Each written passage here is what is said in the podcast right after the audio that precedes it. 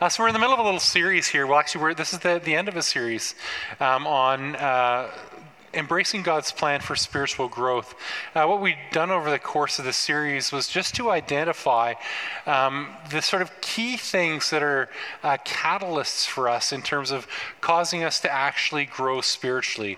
Uh, we could have an approach as a church to spiritual growth, which would mean take a class and we're going to prescribe uh, these lessons for you, and this is uh, the way in which you grow. And that's actually a part of it, right? We really believe in practical teaching as one of the things that cause uh, spiritual growth. But beyond that, there's more. There's, it's important for us as believers to have sort of personal, private disciplines if we want to grow. A life with God that nobody else sees, where we're deep in relationship with Him. Uh, the other place that we obviously grow is with experience in ministry and service. Like you are never more teachable than when you're way over your head right? That's when you learn, is when you're like, holy smokes, I'm leading a home church for the first time ever. I have no idea. I've never even, I don't know what to do. Or, or you're at home church or you're somewhere like that and somebody says, hey, why don't you, uh, why don't you uh, pray and bless the food? I mean, I, I've, I've walked with people through moments of their first ever out loud prayer right? That's a growth moment for a person. Uh, so, so being put into ministry, being put into service uh, in, in all kinds of different ways is something that causes us to grow. If you look back at your life, you'll see those are growth moments for you.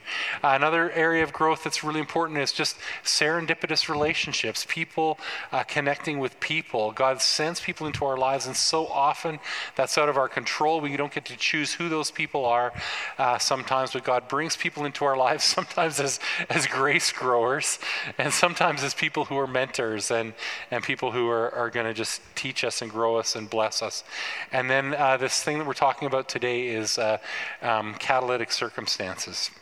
Um, that sometimes the events of life just um, happen in a way that, uh, that, that change us and cause us to really wrestle. So, this formulation of these sort of five things, I just don't want to take credit for the form of the series, that this is uh, coming out of some teaching from Andy Stanley in terms of identifying those five things. So, just his name's there, just so I'm giving credit where credit is due. Um, so uh, the, the, object of all this is what, right? Uh, spiritual maturity. That sounds boring. Doesn't sound boring to be like spiritual mature, spiritually mature. I think it's a good thing, but when somebody who's spiritually mature is like an old person up on a mountain and you got to go visit them and talk with them about Jesus. But but spiritual maturity is really about being people with big faith people with enduring faith. And the, ident- the, the definition that we've been working with is a spiritual maturity or people of big faith are people who know Jesus in a way that's characterized by enduring faith. People who uh, go through the storms of life and come out uh, still believing, still understanding, still holding on to the truths that we've learned and, and having a heart to heart connection with God. Uh, of course, additional to that, it's, it's being people who want to imitate him, people who want to become like him, uh, who are being transformed, who are beginning to act more and more and more like how we see Jesus acting in the New Testament. And of course, the third thing is we, we don't want to just uh, be like him, we want to do the stuff he did. We want to be people who join him in his mission. And so, if we're a person who has faith that endures the challenges, uh, we're becoming more like Christ, and we're constantly joining him in his mission to go out and reach uh, the world and connect with people and serve people and serve in the church and all these things, then we're people who are growing. So, that's our definition, that's our target. Um, so, today, of course, we're talking about catalytic circumstances, those things that happen in our lives that cause us uh, to grow. I just want to ask a question just so that you can contextualize this for yourself. And, we'll just have a moment of silence just for you to reflect. Do you remember a time in your life when something happened completely out of your control? that forced you into a place of having your state of being challenged. I am the way I am right now. I'm doing the stuff I'm doing. Life is pretty good. It's okay.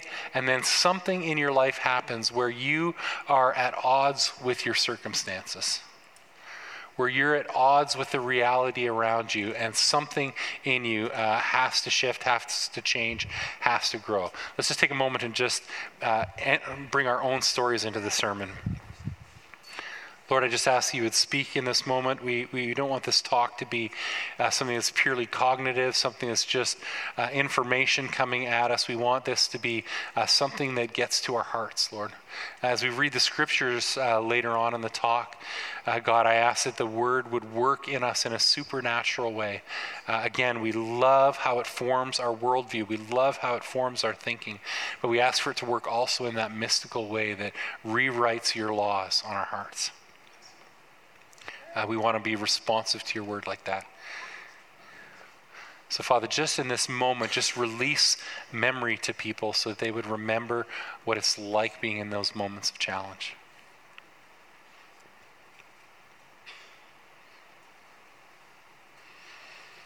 And just help them to walk through this talk uh, with their own story.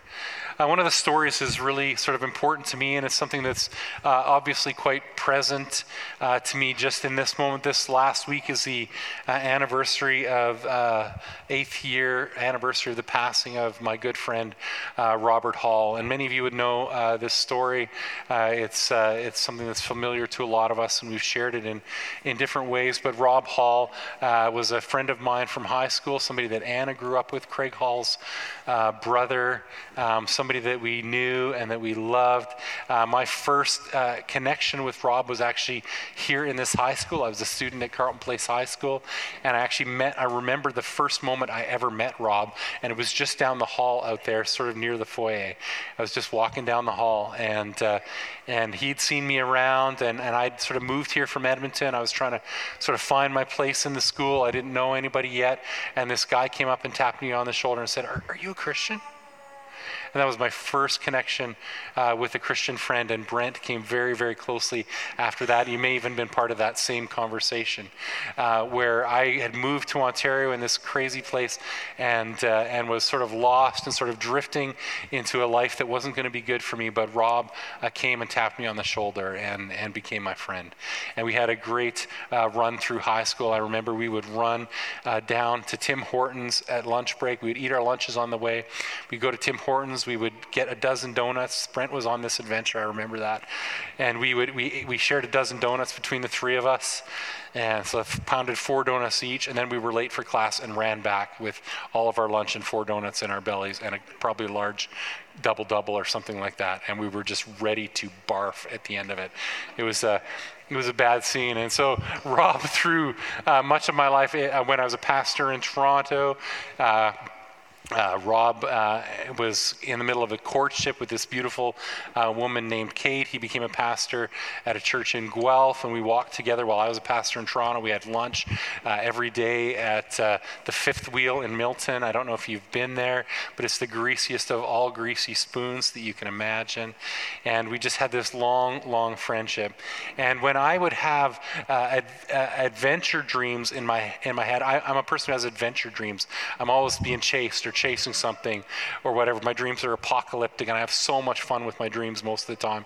And Rob was always in those dreams. Like we were going to be uh, at the end of the world uh, in the apocalypse, like hiding from people persecuting us and hiding in bunkers and all kinds of stuff. Rob and I had long adventures in our minds. And then Rob passed away in a construction accident in Zambia.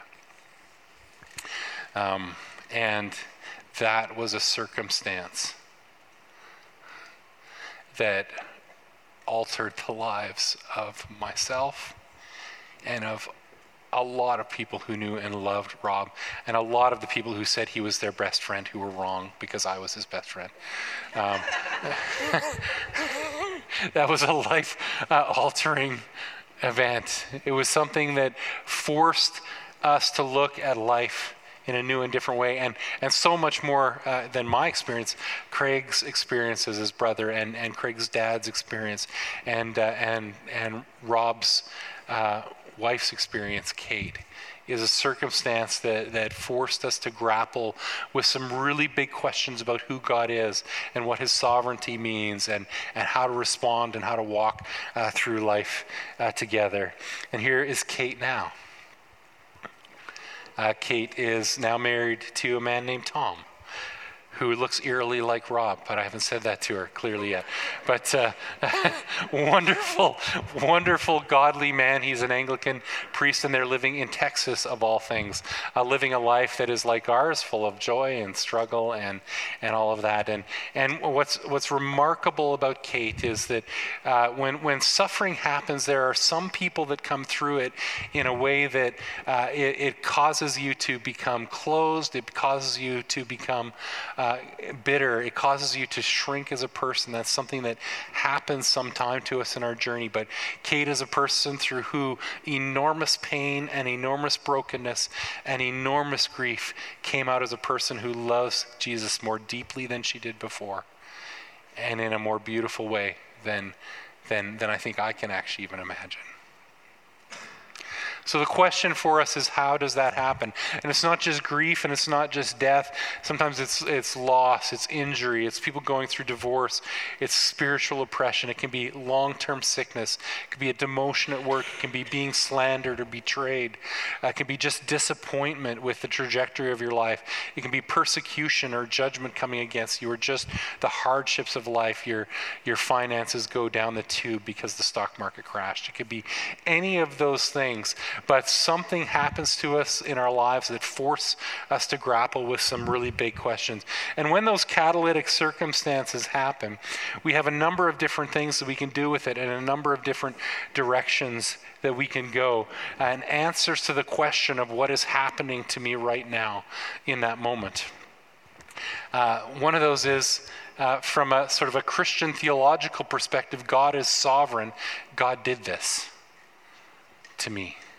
One of them is uh, if you're if you're lean more towards an Arminian position, it's uh, the mystery of sin in the world and pain in the world and um, uh, the spiritual forces that we wrestle with. Uh, the devil did it or whoever did it. It happened because of the fall. Um, in some cases, it's um, God doesn't care. You might be here and you might just imagine, hey, I believe in God, but, but to you, He's someone who is just distant and you're kind of irrelevant to Him. And, and for some of you, you're like, I, I don't even think He exists at all. When that catalytic moment happens, uh, though, almost everybody that I know in the journey comes to that point of question what about God in the midst of all of this? What about him in the midst of this? Uh, these top two, this, this questioning between God, uh, did God do it? Did people do it? That's one of the really fascinating pieces uh, for me in, in, my journey, especially around the passing of, of my friend Rob. Uh, my friend Todd uh, is uh, a man of God that I love. He pastors a church in Guelph. we've had a, a, long journey, don't see nearly enough of each other, but because of the nature of the funeral, because of how widely Rob was known and how, much, how cared cared for uh, he was as a person. We ended up having a funeral up in Ottawa and a funeral down in southern Ontario, and uh, two speakers, three speakers, four speakers. I don't know, there's a pile of speakers at the funeral. And the way Todd grappled with the passing of Rob was uh, as, as a, with a strong, strong view of the sovereignty of God, uh, with uh, something approaching more of a Calvinist uh, position. His way of grappling with it and helping us grapple with it was God took Rob out. Why? How do we understand this as a good thing? As something that happened under the sovereignty of God that causes us to grow in Him and, and, and lead. How did God weave that together? And me being someone who leans to more of an Arminian position, uh, my position is like, man, Rob was really bad with power tools. and and and the, the, the tools that he was working with were not high quality tools it's a sign of brokenness it's a sign of the fall but god coming out of that will redeem it and make it awesome and make it new and work an evil together uh, for the ultimate good. And you might be uh, in, in, in, on either side of that, where, where Todd and I were at, coming at it and trying to understand it from different perspectives, regardless of whether you're a Calvinist and an Arminian. Where Todd and I came together with, on that was that we were both absolutely 100% clear on the intention and heart of God. whether he was working his will sovereignly uh, in doing that or whether it was a brokenness in the world that made that happen. However, that mystery of it all works together. What Todd and I were absolutely convinced of, and what caused both Todd and I to grow through this and not come through it in a way that made us uh, dark and bitter, was that we knew that somehow in the midst of it, God loves. God absolutely loves. That his intention toward us was good and he was working things toward good. And once you've come to that place, maybe you've been able to lay down uh, your, your unbelief, like God it, it, exists for you and he actually cares and he actually loves.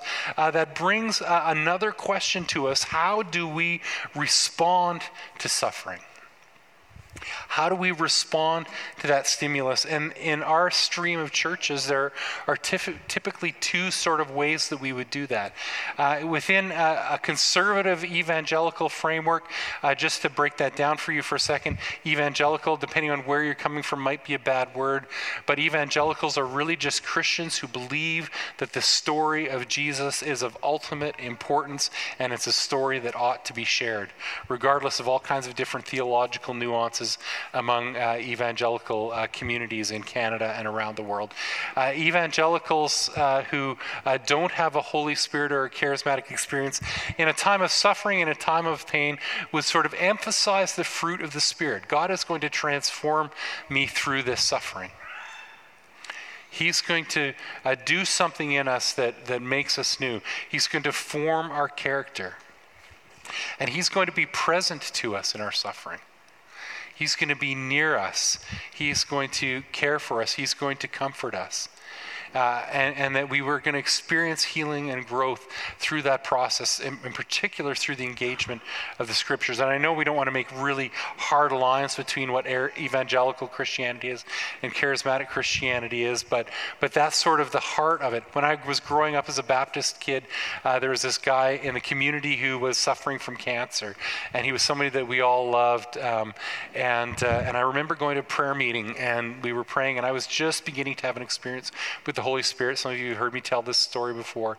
And I remember us praying for almost an hour after the service for him. And we prayed for uh, the do- wisdom for the doctors and comfort for the family and uh, for the resources they needed to, uh, to, to get treatment and all of these sort of things around it. But not once in the midst of that did we pray for healing for God to actually intervene and deliver him from those circumstances.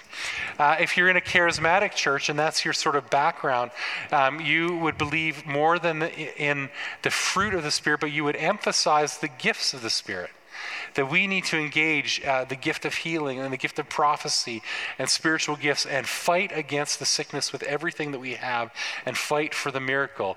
We would ha- believe that our faith for miracles is important.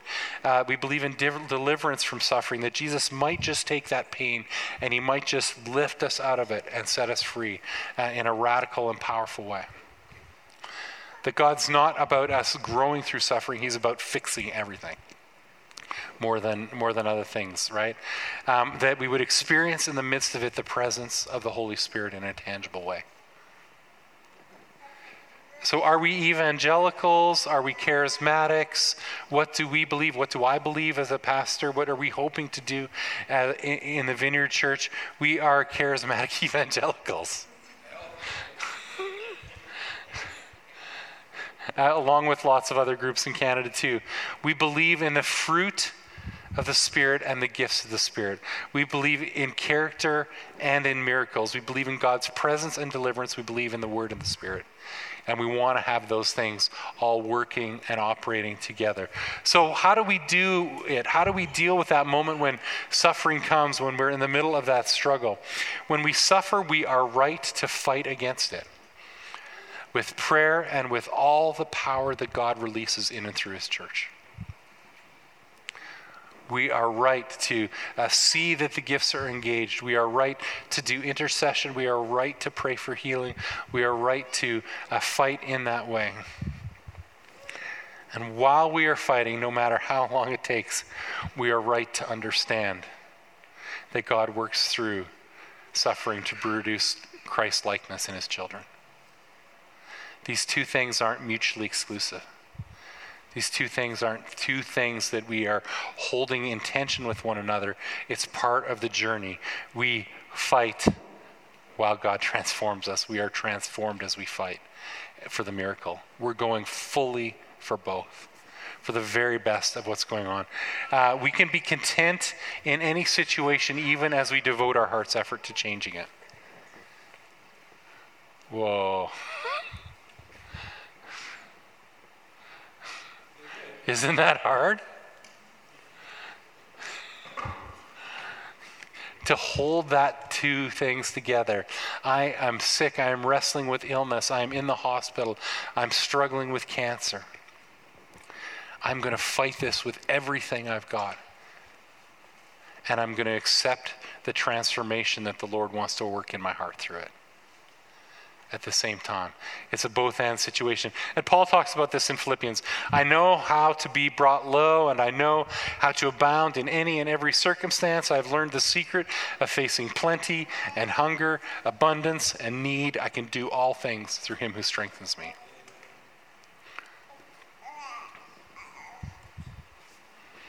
Hunger and need, sickness, health, abundance, plenty, having nothing. So we can accept the transformative work that God does through suffering while we fight for the miracle. Uh, James uh, outlines as far as we, we looked at this passage when we were sort of earlier in the process. I think on the on the week we did we introduced the this series. Uh, James chapter one two to four says this: Consider it pure joy, my brothers and sisters, whenever you face trials of many kinds, because you know that the testing of your faith produces perseverance. Let perseverance finish its work, so that you may be mature and complete, not lacking in anything. And what uh, what it was felt really important for me to unpack, just in in in re uh, engaging with this particular scripture is whenever you face trials of many kinds, uh, the language there is, is something really beautiful. It's not a passive thing to face trials. It's not a, um, uh, uh, a hiding. It's not a in the fetal position. It's not with your head in the sand. It's you are in the middle of trials and you are engaged in the struggle and you are engaged uh, seeking the presence of Jesus in the midst of it. And you know that the testing of that faith produces something. And so to really see that and to see where that came from in the writings of the early uh, church fathers, to see where that came from in the writings of Paul, in the writings later of Peter, I want us to look, of course, uh, to the story of Jesus and look at the story of the resurrection of Lazarus because we see this incredible process unfolding uh, from the perspective of Jesus, from the perspective of Martha and Mary. Uh, some of you know the story, some of you will be familiar with it if you've grown up in the church. If you haven't grown up in the church, you're not not going to be as familiar with it, but uh, Lazarus was a great friend of Jesus. Uh, he and his sisters were uh, supporters of Jesus' ministry. They supported them financially, they supported them by hospitality. Sometimes they followed them around uh, Jesus and his disciples. They were right in the midst, they were really close to Jesus. And, and at one point in the journey, Jesus is away somewhere on a little mission trip. He's, he's caring for people. He's doing the Jesus thing. And, uh, and it turns out that Lazarus comes down and he gets sick. And ultimately, Lazarus uh, dies while Jesus is away, and Mary is not too happy with that. Uh, and how that all goes. Uh, but when Jesus comes back, of course, in the story, uh, Lazarus is raised from the dead, and we have a big party, and it's all good. How many of you like that big party at the end of all these stories, right? We're in the tough part right now. Hang with me. The party's coming. Uh, so in John 11, it says this it says, um, Now a man named Lazarus was sick. He was from Bethany, uh, the village of Mary and her sister, sister Martha. So the sisters sent word to Jesus, Lord, the one that you love is sick. What Mary's doing here is she's fighting for the miracle, right? She's fighting for Jesus to come into her situation that is filled with grief and pain and longing for Jesus to intervene. And she's just pulling out whatever tricks she can pull out. Like, hey, Jesus, remember that's the one you loved? Right you remember you really like him? Like i've seen you jesus. You've you've healed uh, people you didn't even know. There's this guy named bartimaeus and, and you didn't even know who he was. You didn't even know his name. But he called out to you and you stopped the whole procession and you went and healed him. And and jesus you know there's this woman with the issue of blood. You you touched her. You yeah she just came up to you and her her cloak. Uh, she touched your cloak and, and she was healed of her thing. Jesus, you healed her. But this is Lazarus. This is someone you love. And she is pulling strings. And that's what we do when we hit suffering, when we hit pain. We're like, how many of you do that? You just cite the reasons why Jesus should heal you, right? Okay, I give to church fairly faithfully. I attend church fairly often. Uh, I, uh, I, I, I, did some good things. I led some people to Jesus one time, and I did this and I did this. Can you notice me? Can you see me? I know that you really love me. Uh, can I have your attention, please? Over here. hey, Jesus right? We do that. And that's okay. That's part of the journey, like seeking His intervention in the midst of the stuff that we're wrestling with. Um, and so Jesus, of course, hears this impassioned appeal uh, because uh, Mary has sent a representative to tell this to Jesus uh, Go and get him. Uh, Lazarus is sick. Go get Jesus, get him here. We need him here right now. So she sends a messenger. And Jesus responds like this When he heard this, Jesus said, This sickness will not end in death, it's for God's glory. Whoa. This is something really hard and really difficult for us to grapple with. That something bad can happen to us and it be for the glory and the goodness of God that the purpose in our suffering, and now that is not a thing that you say to a friend who is suffering. right? Well, that's just for the glory of God, brother, your cancer there. Just. Right? That's why, like, theologically, I acknowledge some mystery in how all of that works, right? Um, but there is a way in which Jesus, in this particular circumstance, he was okay with that understanding that what is happening here is for his glory. The why is complex, but the suffering and the purpose of suffering can include the will of God.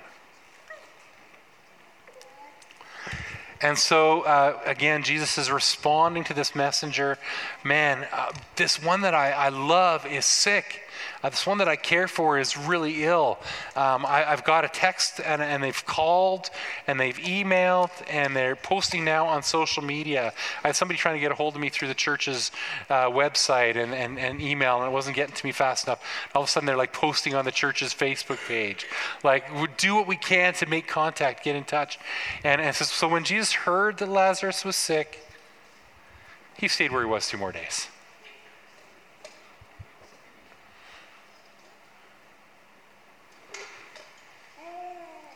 I promise you that if we're honest, that you have felt that before. A sense of urgency around the suffering that you're enduring and the pain that you're going through. A sense that this has to get fixed right now. I can't take any more. Jesus, where are you? For some reason, Jesus, you are delaying. For some reason, Jesus, this is taking longer than I want it to take. Jesus, make the hurting stop right now. Make this miracle happen right now. The reality is, is that suffering for us would not be suffering if it was over instantaneously all the time. It's just not. the suffering that we endure, the struggles that we endure. Maybe it's struggles in our relationships. Maybe it's uh, the pain of divorce. Maybe it's uh, the pain of grief. Maybe it's sickness. Whatever it is, there is a time factor that is involved that we have to, as humans, wrestle with. Something in the economy of Jesus often seems to take a lot longer than we want it to take. And so uh, Mary and Martha are wrestling with this in that moment. Uh, the disciples begin to ask the question, like, Jesus, why aren't you responding? Why aren't you going? Uh, there's stuff that we need to do here. He's sick, but maybe we should go. Maybe we shouldn't go. There, there's a discussion, and we're just skipping over those verses. But Jesus basically says, He tells them plainly, He says, You know what? Lazarus is actually dead. He, he's died. You guys don't have up to date information. Somehow Jesus has up to date information from the Father. He, he's always got, he's always hooked on to Wi-Fi. Um, but then he says this, he says, and for your sake, I'm glad I was not there. Oh, you're glad, Jesus? Are you glad that my brother is sick? Are you glad that he had a fever that killed him? Are you glad that you were hanging out two days away while this was happening to me? What gladness, Jesus, could you possibly have over this thing that I am going through? And it's explained in the text because what is happening is somehow for your sake. The only thing that we can imagine logically when we're in a period of suffering, when we're period waiting, and we're trying to grapple with the time frame, why Jesus isn't coming now when we think he ought to come. The only thing that we can possibly imagine is that the gift given through suffering must be a better thing than the life we might have had without it.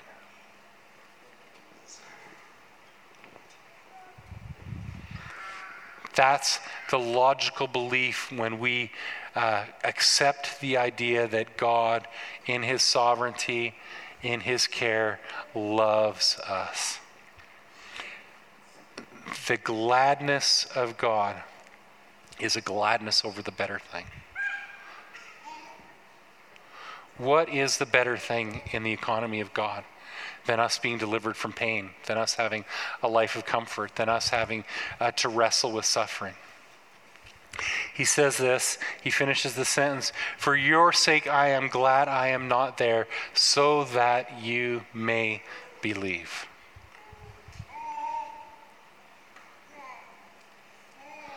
For Jesus, somehow on the scales of how he weighs all of this stuff that we go through, somehow for him the idea that we would have an intimate, faith filled, believing relationship with him is more valuable than the idea of us being delivered from our suffering.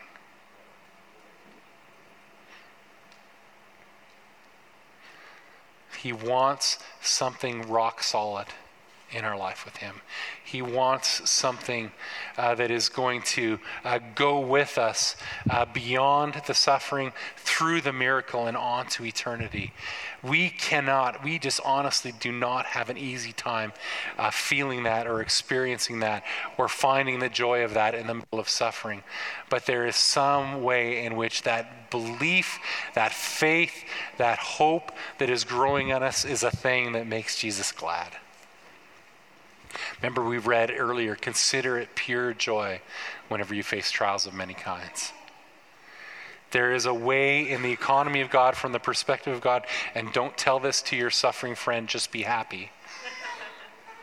There's a way in which there is a thing that can be happening that can make life even better than we might have imagined.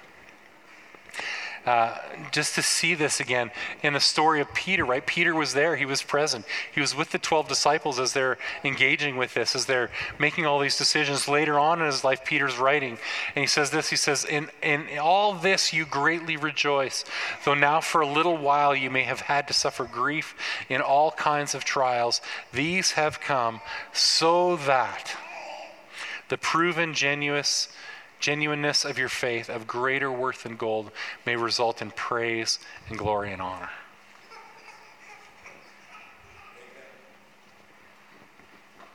These have come so that. These have come for a reason. Uh, that, that, that phrase, so that, Andy Stanley points this out in, in one of his other teachings, that that so that is like, and now I'm going to give you the answer. Now we're going to crack the code. Now I'm going to give you the thing that makes it all work, that makes this passage work. So that the proven genuineness of your faith, which is of greater worth than gold, dot, dot, dot, may result in praise and glory and honor. That there's something beautiful to be achieved on the other side. Between uh, the pain on the journey of praying for the miracle and ultimately to whatever deliverance the Lord comes, be it in this life or the next. And so the story goes on in verse 22. Uh, uh, Martha says, uh, connects with Jesus. She's gone out. He's headed back. She's meeting with him outside of town.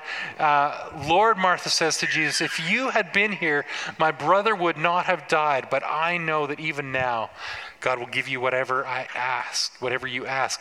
Martha is still, even after the death of Lazarus now, fighting for the miracle. She comes to him with her frustration and with her pain and with her accusation. And she comes with her faith. And for us, it's just worth pausing and noting that that's okay for that to be a mix for us. That it's okay for us to be, hey, if you had done this, like, hey, Jesus, where were you? But even now, I'm fighting for the miracle. It's just legit human experience for us to uh, wrestle with those moments. Uh, and then, it, it, sorry, the wrong button. There we go. Um, if you come, my brother would not have died, but I know that even now God will give you whatever you ask. And she, she proclaims the resurrection she, like every Jewish person in that time in faith, gets the resurrection. She gets it ultimately, uh, he's going to rise again. Ultimately, it's going to be okay. Uh, if you come to uh, Jesus with both your frustration and your faith uh, en route to the miracle, it, it's going to be okay, regardless of the theological understanding you have of the when. You just come. You just come to Jesus with the mess. You come to Jesus with the pain. You come to Jesus with the hope for the miracle. You come to Jesus with the theology.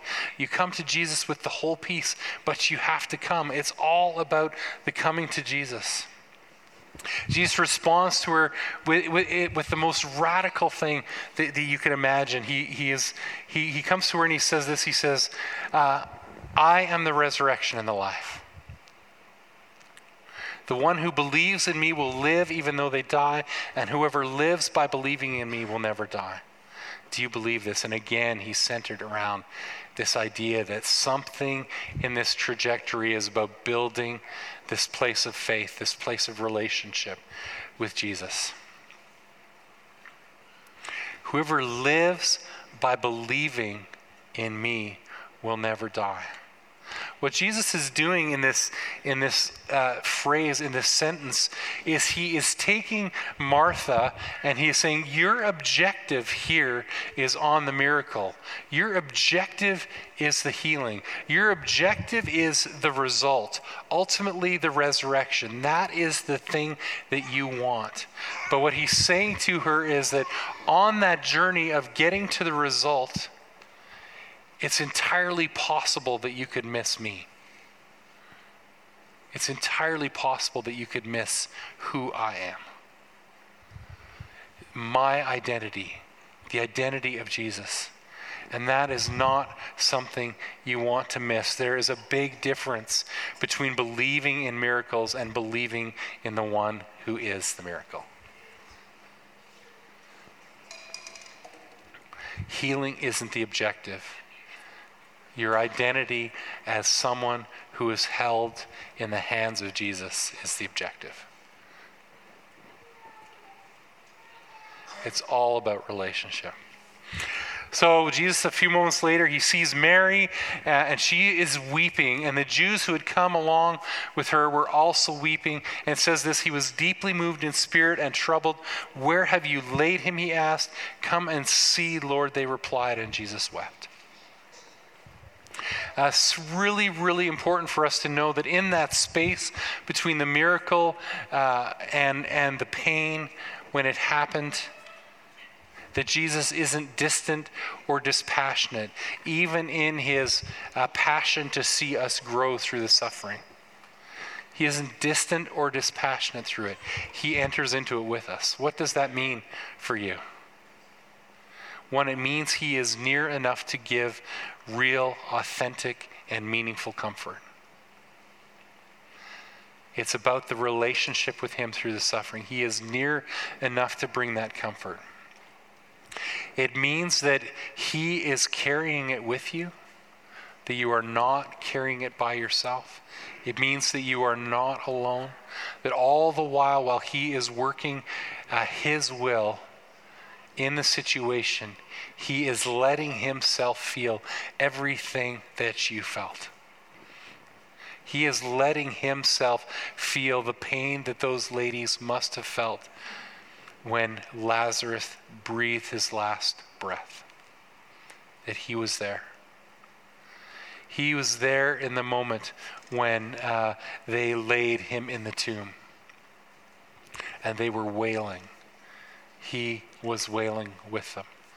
The moment that tomb rolled shut with that sense of finality and ending and grief and sorrow he was there with them in that moment. And he was there with Kate when she heard news of Rob passing away. And he was there in the pain with the children. And he was there with Ken Hall. And he was there. He's present in it. But we know that's not the end of the story. A few moments later, Jesus says this take away the stone.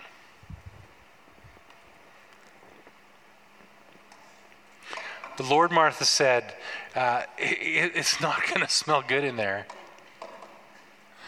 It is not going to smell good in there. This is not going to be a good moment for us. And Jesus said, Did I not tell you that if you believe, you'll see the glory of God? you'll see the glory of God somehow on the other side of this. The glory of God often happens on the other side of the stink. The glory often comes on the other side of the mess, on the other side of the stink. It's why we stay with Jesus through the pain. Faith for miracles isn't a magic formula, it is simply a, a commitment to stick with Jesus through it and to walk with him through it. So they take away the stone, and Jesus looks up and he says, Father, I thank you that you have heard me. I knew that you always hear me, but I said this for the benefit of the people standing there, that they may believe you sent me. Jesus just notes uh, that this is not even just about the moment, this is about a long, long history with a God who has been moving in the world for a long time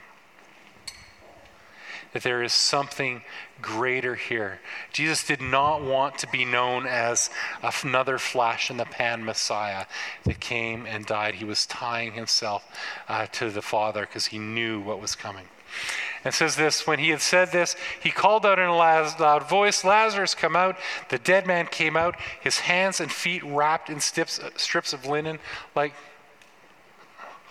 what was that like? Like, it's the mummy. Like it's a crazy, crazy moment. I, I, I, the question I want to ask God, one of the questions I want to ask Him when I come uh, before the throne is I want to ask Him if He dealt with the smell first or after. Like, did Jesus come out stinky or not? Like, what was that like? Like, Jesus came out of the grave and they like take the clothes off him, let him go. And the end result of all of this is this, and we often sort of stop that part of the story before we read this verse. Therefore, many of the Jews who had come to visit Mary and had seen what Jesus did believed in him. The objective, even for Mary, wasn't just the resurrection of her brother.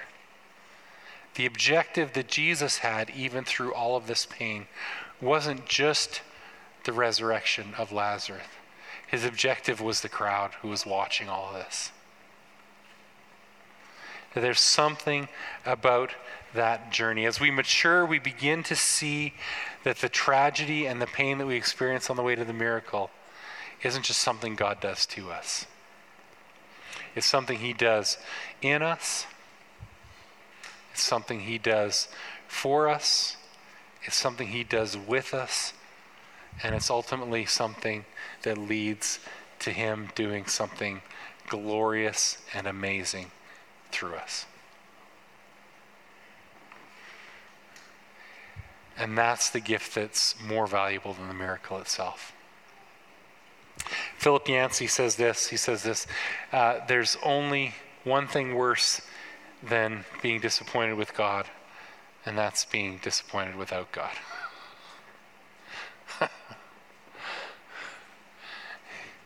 it's all about Him in the journey, it's all about His presence there. No matter how much pain that we're feeling in any moment in life, we win ultimately if we're in the presence of God whether the miracle comes in our lifetime or it doesn't. It's about this relationship, it's about this person, it's about this connection with Him, and that outweighs every bit of pain that we feel. So we just are left with uh, this thought.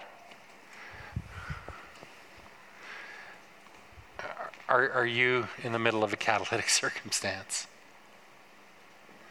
Are you in the middle of a place where uh, you are fighting illness, where you're fighting struggle, where you're fighting sickness, where you're fighting pain? And, and, and, the question is, you know, depending on where you're at, you're either in a place of just, I'm going to endure this and let God transform me, but I'm not going to mess with any of this charismatic stuff. I, I'm not going to fight for the miracle. I think God wants you to grow in a passion to fight for the miracle. And if you're in this place where you are fighting for the miracle, but you're not embracing the development of character that comes through the suffering, then that's an area that God wants you to grow in. And so the question simply is will you stick with Jesus on whichever of those trajectories are necessary for you? Let's stand.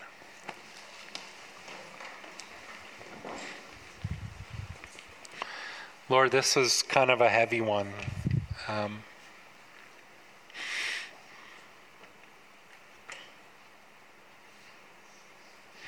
I know there are some of us here who are struggling with real pain and real sorrow and real doubt and real grief. And there are some ways in which we are actually afraid to even ask for healing for fear of being disappointed. We're afraid of going the Holy Spirit side, the spiritual gift side, because we, we're, we're, just, we're just terrified the waiting will keep being longer. Would you give any of us in that place just the courage to ask, to seek again, to be the Mary and the Martha, to send the servant to cry out as they did, Hey, did you not notice this one that you love? Would you give us the courage to be seekers of your intervention, of your salvation, of your power? And as we do it, Father, would you let us embrace the time, uh, the pain, and the mystery in the middle to find the joy of transformation that comes along.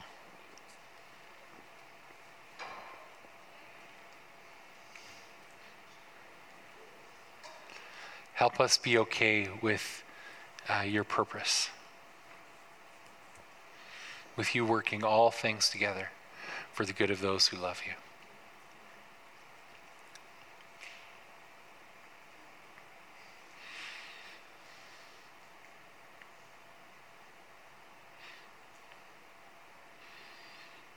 And would you bring some real miracles? We long for the miracles, Father. We long to see healing. We long to see uh, deliverance. We long to see freedom come in a radical way. We will suffer with you uh, through it, and we will experience your comfort and your joy and the transformation. But we are still crying out for miracles, God. Let us be fighters.